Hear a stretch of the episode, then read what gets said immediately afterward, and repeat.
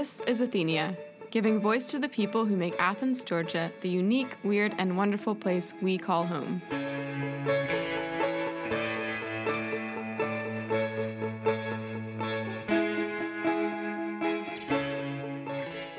Pandora tensed as his mouth came to hers, as light as a brush of silk or a zephyr breeze. He was almost tentative at first, making no demands, only feeling the contours of her mouth with his, softly, softly. His lips moved over hers in sensuous touches that quieted the usual chaos of her brain.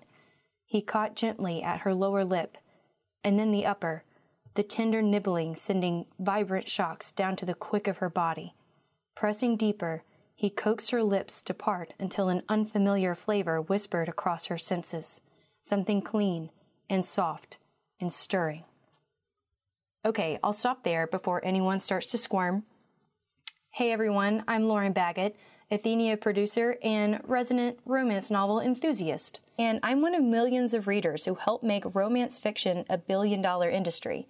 In fact, according to Nielsen, the romance genre accounts for 34% of total fiction sales in the US.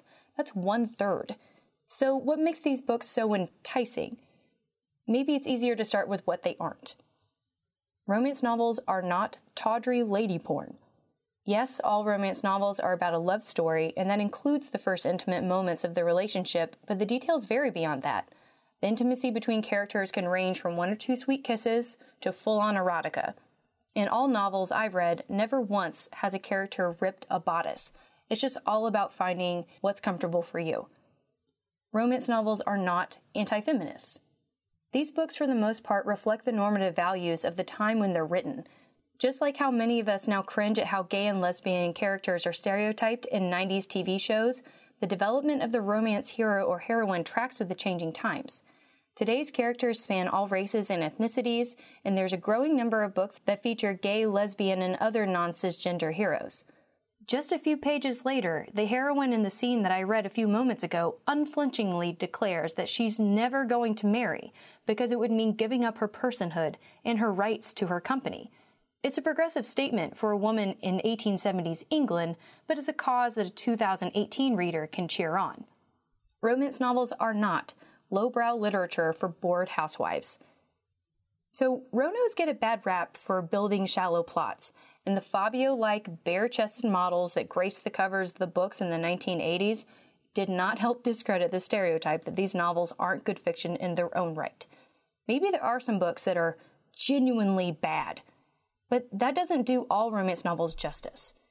Romance fiction can take place in any time and place, inspiring countless subgenres contemporary, historical, supernatural, even spiritual or religious themes. I'm personally a fan of historical romance novels, and I can say writers of the historical genre do a lot of research into the eras in which they put their plots.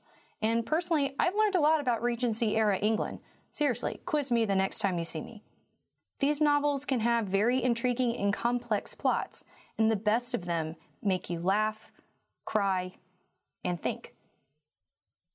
And I think for me, the appeal of romance novels is getting to experience falling in love again with each new book. I experience the nerves, the first inkling of attraction, the courage it takes to feel vulnerable with another person, and the triumph of acceptance. Of course, each couple has their fair share of conflict, but it always turns out all right in the end. And maybe some would say that's too neat. It's formulaic, it's unrealistic. And that's fair because all romance novels are meant to offer an emotionally satisfying ending. But that's kind of what I like about it. I know that real love is messy, that real relationships with lovers and friends and family don't look like this. But sometimes in this world, when there's a lot that isn't going right, a little escape into a fictional one, where love overcomes all and good guys come out on top, sometimes I need that.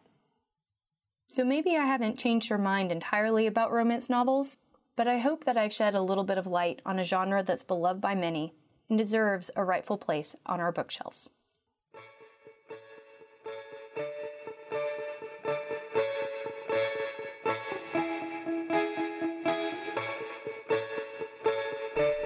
Today on Athenia, we're talking books. We'll meet a local bookseller and author and hear how Athens inspired his latest novel. and we'll learn how all the little libraries around town came to be. Our first story comes from reporter Jake Troyer and looks at the treasure trove of free books that are hiding in plain sight in your neighborhood. I think the thing that was a pleasant surprise for us was just how easy it was and how people really jumped on the idea. That's Sarah Freeman. She's been living in Athens for over 20 years. A while back, Sarah got involved with the LEAD program organized by the Athens Chamber of Commerce. The LEAD program's goal is to encourage community leaders to get involved in different sectors of the Athens community. As a participant in the LEAD program, Sarah was quickly put on a team and given a task. Each team is tasked with creating a project that would um, improve the community in some way. And so our team, about five years ago, decided to start a little free library here in Athens. And at the time, it was a very new concept. I think a few had started around the country, and one of our team members had seen a news piece on it and thought that it would be a great program to bring here to Athens. The Little Free Library movement started with just one little library in Wisconsin back in 2009. Since then, the small take a book, leave a book boxes have spread all over the globe. If you've walked around Athens, you've probably seen a couple. Many people in the community compare the libraries to large mailboxes or birdhouses, creatively painted and full of books that neighbors want to share. Once Sarah's team decided what they would do for their project, they got to work. We had the goal of trying to set up five little libraries around the community, and uh, we also wanted to try to make them a little different and to reflect the character of the community. So we enlisted some local artists to help design these uh, little libraries. And so, um, you know, the artists came on board right away. They were really enthusiastic about the concept and as one of our initial parts of the project, we had a book drive. And so we did that at, um, I think it was Little Kings downtown. And we just invited a bunch of our friends and our classmates from the LEAD program to participate. And we got a, a, ton of books. We got a lot more books than we ever imagined. In fact, we were still populating the libraries, uh, you know, a few months afterwards, just from all the books that we got. Sarah says one of the most rewarding aspects of the project is seeing the idea spread through Athens and beyond. There are a lot of little libraries now, and it's so neat to see them pop up around the community. Just even in Oconee County where I live, they have some at the park now, and they have one for adult books and one for kids' books. And so it's just really neat to see that park. There are currently 22 officially licensed libraries in and around Athens. If you want to learn more about the Little Free Library movement or find the closest library to your neighborhood, you can find more info at littlefreelibrary.org.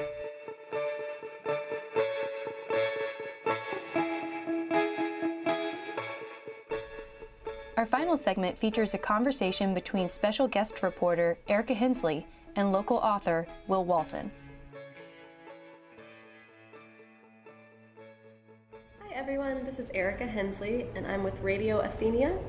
Today I'm here talking with my coworker and friend Will Walton of Avid Bookshop and we're going to talk about writing books, selling books, publishing books, and why book selling is such a vibrant industry here in Athens. Hey, Will. Hey, Erica, thank you. So let's first um, start off by just talking about your upcoming book.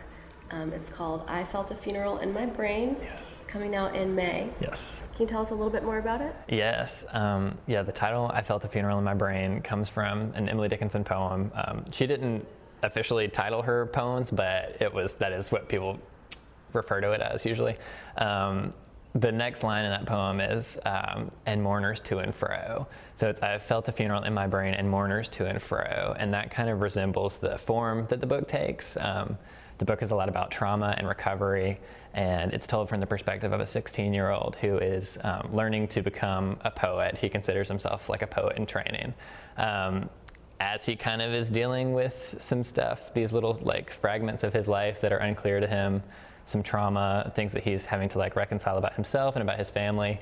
Um, oftentimes, what happens is the prose splits off into verse, and um, so in a certain way that becomes the mourners to and fro throughout the story is this um, this like intrusive verse that comes in and sort of brings to light new truths that um, that my character hasn't realized about himself. As someone who has read an advanced copy of this book, I can say it is wonderful. And that transition and the back and forth that Will is talking about really kind of helps take the reader on their like own intimate journey through Avery, uh, the protagonist's experience. Um, and it Thank makes you. it interesting to, to read, you know? Yeah. It's, it's not just like a story.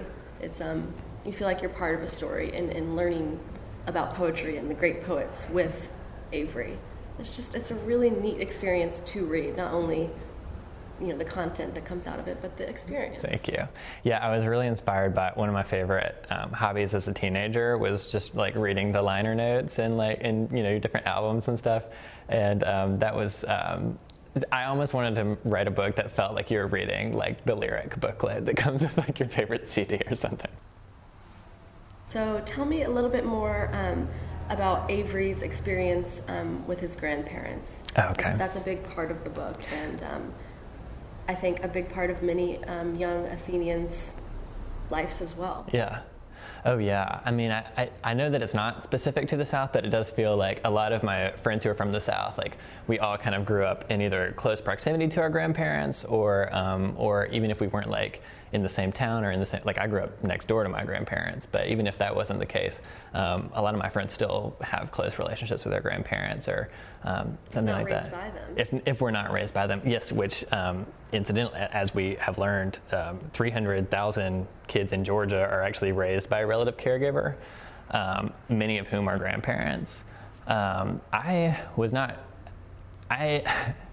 I was not raised by my. I can't say that I was raised by my grandparents because I had two parents in my house um, who were very present. But um, like as I mentioned, I grew up uh, until I was 14. I grew up living next door to my grandparents on their cattle farm, um, and I was very close with them. And I was not super close with my parents, um, really at all during like my sort of like adolescent to really until I came to college. I became closer with my parents once I moved out. Um, so my grandparents were um, sort of like stand-ins uh, a, a, lot of the time, and I could actually go to them with, um, you know, sort of more personal issues that I w- didn't feel like my parents um, were ready to hear. Um, there's not really a whole lot of. There's like Avery has one good friend who's his age, right? And um, you know his grandfather, who is you know 60 years his senior, is sort of his next closest friend and uh, and that was pretty true to my experience, and and I do think it's true to a lot of um, kids' experience. So, what about um, specific to Athens? I know your your book is in pre-sales right now. Yes. What kind of promotions are you running? And I know it's near and dear to your heart to support grandparents raising Yeah. grandchildren. Um, so, what's going on with the pre-sale and the promotion of "I Felt the Funeral in My Brain"? Yes. So we are for each pre-sold copy through Avid Bookshop, we're donating 25 minutes of volunteer time, which I it was this amazing idea that you and I had when we were meeting with Paige and um, and um, I'm, the whole staff at Avid is collaborating. Uh, we've raised up to well, we have uh, 30 hours worth of donated time through this pre-sale initiative through um, the Athens Clarke County, uh, sorry, the Athens Community Council on Aging, um, and then that which that is sort of the umbrella that encompasses all of the programs like Grandparents Raising Grandchildren and Meals on Wheels, and um, they have a lot um, going on during the summer and actually less um, bodies to actually contribute to volu- volunteering. Um, I want to encourage any listener if they feel so moved to like remember that this is an organization that is volunteer that, that relies so heavily on the um, contributions that volunteers make, um, whether it's monetary, whether it's time. Um, but in the summertime, so many people leave, um, and I'm really excited that you know our coworkers and we get to go um, help out, and all of the stuff they need help with ranges from like making sack lunches for um, you know whatever sort of programs that are going on, or you can just go hang out with some active Athens seniors. Um, it's basically like the best. It, this is kind of like the dream volunteer scenario for me because I just basically get to go like hang out with my grandparents. so Exactly. Yeah, and um, we talked a lot with um, the folks at Athens Community Council on Aging, and if you think about um, people living in uh, like low income situations, which often grandparents aren't working anymore, um, they might be on a retirement plan if they're lucky. They mm-hmm. might be um, just getting some social security income, but often it becomes a struggle to then you know raise a young person yeah. and all of the needs and costs that come with that. So especially during the summer when the kids aren't going to school, um, they're not able to get you know the breakfast and lunch at school. That's another monetary yeah, burden on yeah. the grandparents for the summer. So Athens Community Council has some um, programs to help those kids just get some you know free lunches during um, the summertime when it becomes a little bit harder to make sure all of those things fall in place.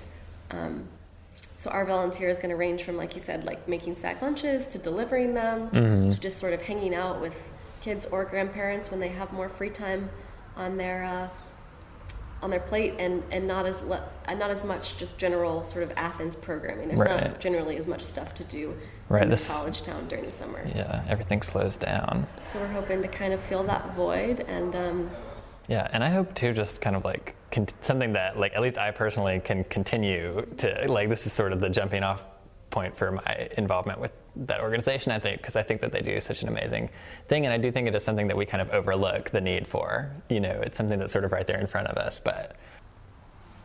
So between Will and I, I think we have something like 15 years combined book selling experience. I think it's something we've always sort of done in our life when we were pursuing our other goals, which we both are writers, and um, obviously book selling and writing go, go hand, in hand. um, but it's it's it's it's definitely a unique it's definitely a unique job. Yeah. Um, and I think it's something that Athens supports very well, which hasn't been the case everywhere I've lived and mm-hmm. everywhere I've been a bookseller.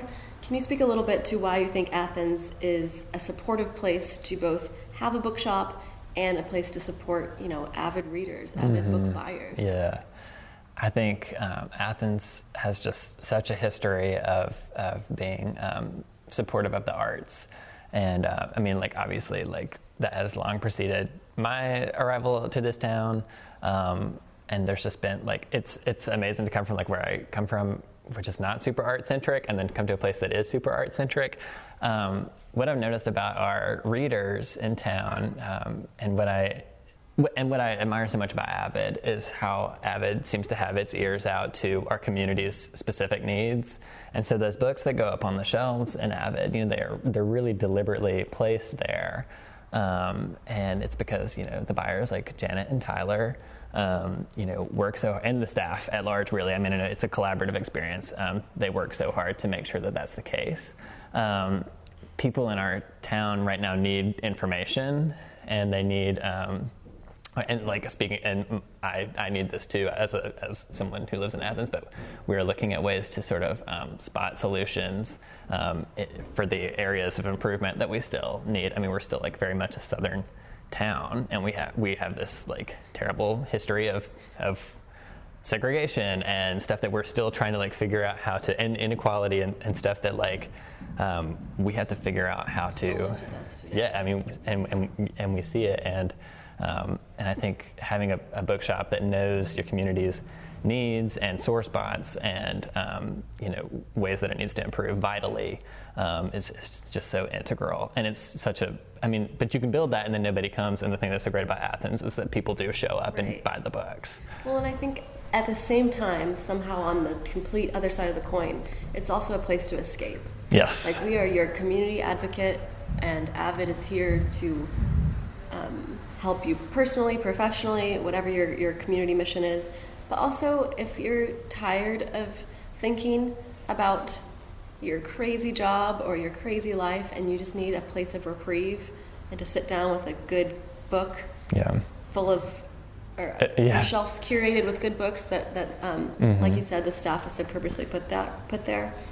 We're that too. Yeah. Avid can be whatever you need it to be, and I think that's a sign of a good bookshop, and I think that's the good sign, the sign of a good book reading, book loving community. Yeah. There's something powerful about being surrounded by the written word. Constantly. Oh yeah. Like right now, especially, it's so comfort. Like it's there. It, I mean, it's it's sort of what, what we were speaking about earlier. Like you get there's like the comforting aspect of it, and then there is the aspect of it that is so vital because it's access to information. Um, yeah, yeah. Well, is there anything else that um, I didn't ask about that you just think is important, either about your book, about Athens Community Council on Aging, about Avid, about living in Athens? I mean, um, I feel so like um, so much gratitude to the city of Athens right now. I mean, like the book, I don't, I don't even know that I named the city so much in specifics in the in the book. But like, if you if you were an Athens citizen and you read it, you know like the places that I mentioned. You can picture Yonah Avenue gets a pretty big scene right there at the beginning. so. So again, I'm Erica Hensley for Radio Athenia, and I'm here with Will Walton, who is both a coworker of mine at Avid Bookshop and a dear friend, talking about his upcoming book, I Felt a Funeral in My Brain, which is going through pre-sales right now, and it's out at the end of May. And at Avid Bookshop, we're doing a pre-sale promotion for every pre-sale book we sell. Um, we are donating 25 minutes of our staff time to Athens Community Council on Aging's program, Grandparents Raising Grandchildren. Thanks so much, Will. Thank you.